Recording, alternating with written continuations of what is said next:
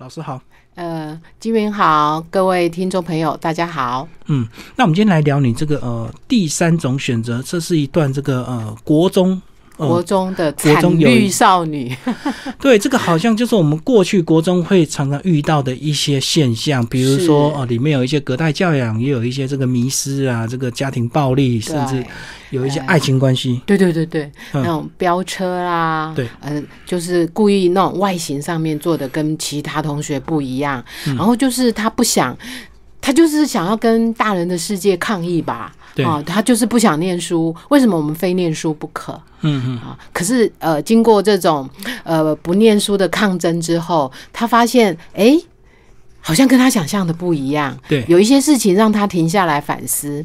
那这个时候，我觉得大人旁边的大人很重要。如果大人是一味的责备他，那他可能就继续往反方向走去。嗯，然后当大人给他支持、给他鼓励，让他理解到，呃，这个呃。大人们的用心的时候，他可能反而会停下来想想，是呃，所以他开始说好，那呃，为了得到比较好的资源之类的，他可能开始努力认真的读书。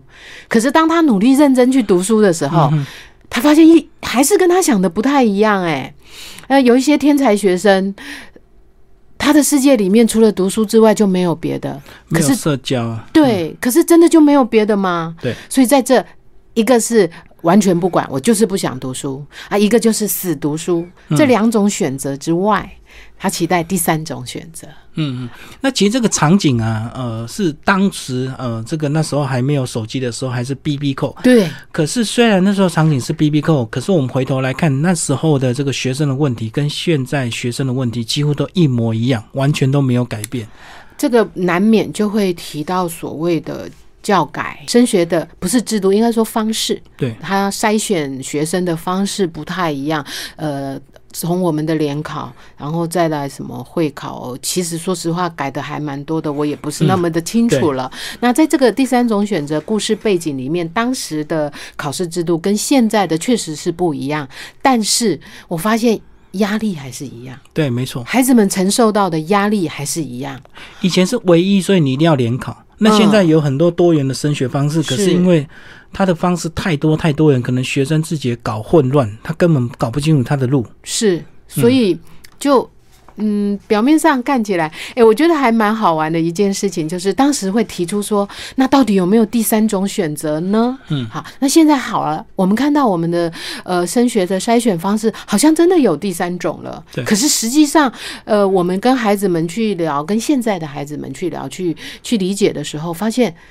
好像没有比较轻松哎，压力还是很大哎。是是。所以呃，当时呃，出版社的编辑小姐，我们在讨论到说这本书能不能再版的时候啊，我觉得可能就是聚焦在这一块吧。发现压力并没有因为教改的变化而变轻，孩子 孩子从此在学习上就好像轻松多了，快乐多了，好像压力还是在哦。嗯。所以呃，是不是也让他们理解一下，在那呃。呃，上一次出这本书的出版是八十几块，八十六还是八十七年的时候了。那那个时候的年轻人和现在这个时候的学生们，他们面对的压力，呃，在那样的故事里面，希望能够给现在的孩子也有一些启示或者一些抒发。对，我觉得问题也是出在家长本身也要负蛮大的一个责任。没错，没错，我觉得有时候压力也是家长给小孩。我就觉得吉米马上就点到一个重点，这个问题，我觉得有时候呃，家长的观念和期期望如果没有。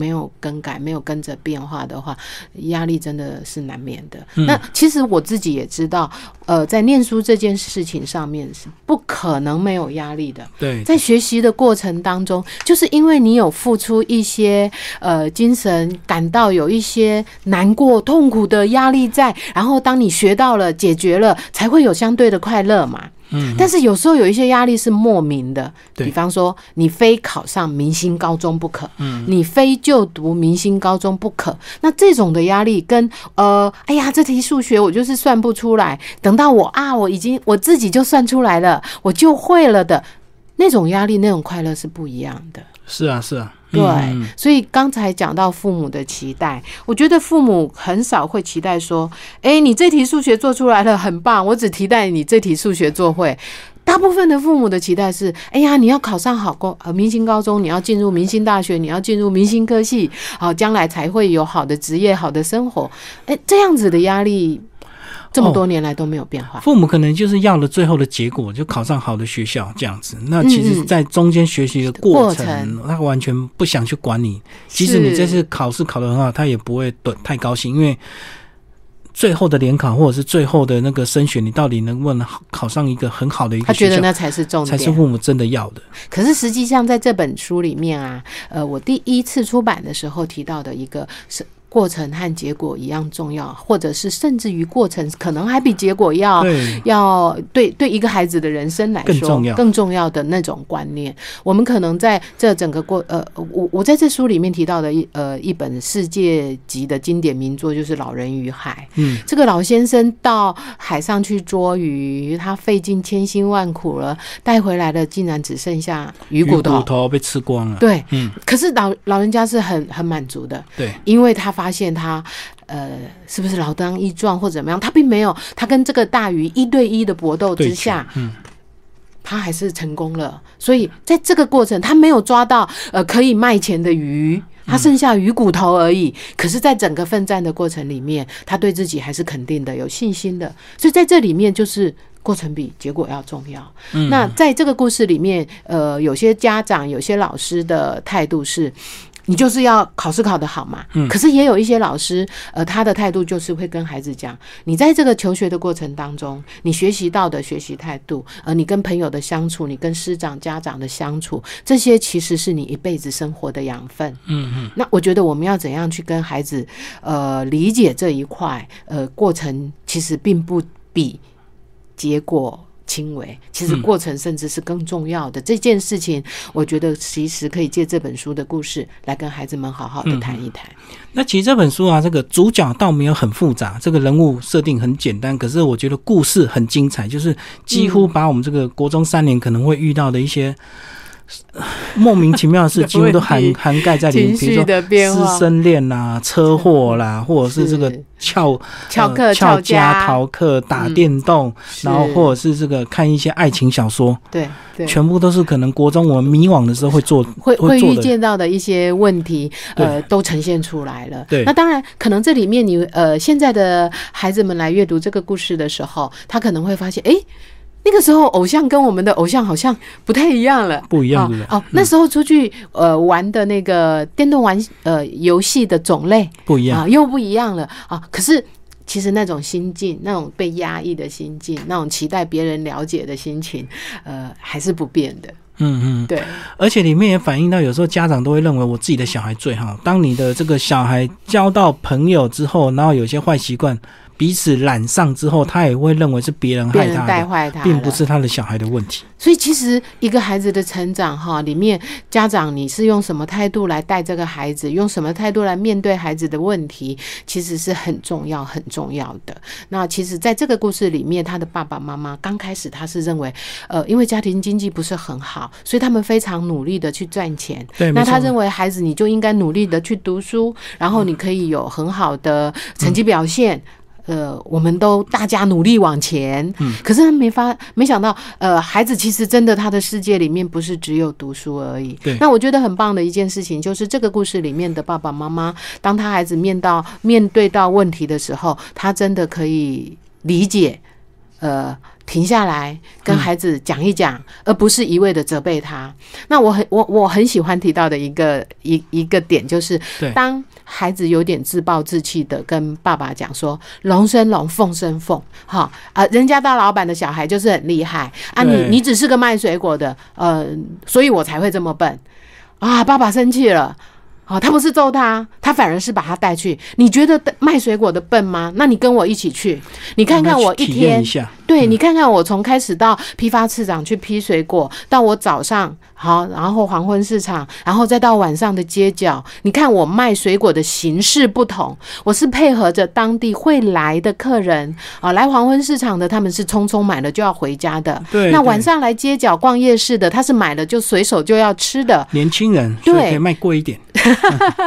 所以我我就会有不同的面对客人的方式来做生意，然后孩子才了解到爸爸妈妈的辛苦，也来才了解到其实爸爸是很聪明的，他会针对不同的那个客人。我来设计不同的销售方式模式，所以他才理解到说爸爸不笨呢，所以我应该也不笨。可是他爸爸一开始并没有掌握到怎么跟他小孩相处的这个诀窍，一开始发现小孩出错，第一个就是揍他，皮带拿起来就抽。可能我们以前都会被 有被抽过吗？打过，就是 要不然就是那个什么的哥啊什么，反正就拿起来打就对。后来他才慢慢摸索出原来。呃，我觉得在这个时候啊，呃，学校其实老师们哈，毕竟你接触过教育嘛，嗯你你你除了教导孩子的时候，尤其是现在有辅导师的编制，对，除了。除了教育孩子的时候，有时候有一些家长的偏差观念呢，呃，或许也可以提供他一些资讯，让家长成长。但是有时候话又说回来，还蛮难的，因为教师现在的，说实话，社会地位没有以前那么高了。嗯，啊，以前可能呃一日为师，终身为父，对，老师说的什么就是什么。那现在呢，可能啊就是个教书匠。对，现在有时候老师，所以有时候好像还蛮难讲的哈。以前老师讲话，那个家长会听啊，嗯，毕恭毕敬。是，现在有些老师还被家长打，所以对所以老师很难为啊，就多一事不如少一事，反正就是尽量少管。那所以在这个故事里面还蛮好的一点，就是刚好比较怕事的老师，他可能因为有自己私人的事情，他就没有继续带这个主角的就换一个新老师。好了，啊，新来的老师呢，他可能辅导的观念很有，然后刚好呃。也不能说刚好，应该是我的安排。好，这个爸爸妈妈他愿意接受老师们的意见，然后慢慢就会把那个出去流浪的小孩拉回来，那才也才会。因为就像我，我以前有跟金明讨论过，我一直觉得儿童文学里面一个很重要的观念就是希望，我们会希让孩子带着希望往前走。所以在这个第三种选择里面，呃，当孩子去会会提出疑问，对。我要努力读书，什么都不管，还是啊不管读书了？我现在快乐要紧。有没有第三种选择？当孩子提出这个问题来的时候，我们可以用怎么样的方法来跟他讨论，来支持，让他带着希望向前走？那我觉得这本书的目的应该就达到了。嗯嗯，那其实这本书啊，因为是增订本，所以这次啊也特别加了这个呃张子张老师的这个解析。对对对对，帮我们介绍这个张老师好吧？啊，张老师其实他在我们呃少儿呃少儿文学界里面是一个非常受到敬重的老师。嗯嗯。那呃他呃有在呃。台东的儿童文学研究所担任过所长，嗯，那现在已经退休，但是他还是非常努力于呃少儿文学的呃评论工作。对对。那其实很好玩的一点是，张老师其实本身他在年轻的时候也曾经从事过呃小说的创作，虽然不是儿童小说，好，他得过联合报的小说奖哦。可是我们现在常常会问老老师，你还创作吗？他老是很客气的说，哎呀，创作是呃你们一等人才，我们评论。论的，因为你们有创作，我们才能评论。但是这老师的客气话，呃，他在我们少年少年小说的评论上面，真的是呃那种大师级的大师级的教授，所以他呃愿意。呃，为这本书写一个赏析，我真的非常的感谢他。那我看了他里面的一些赏赏析来说，呃，我也感受到他的指点和鼓励，我非常感谢老师。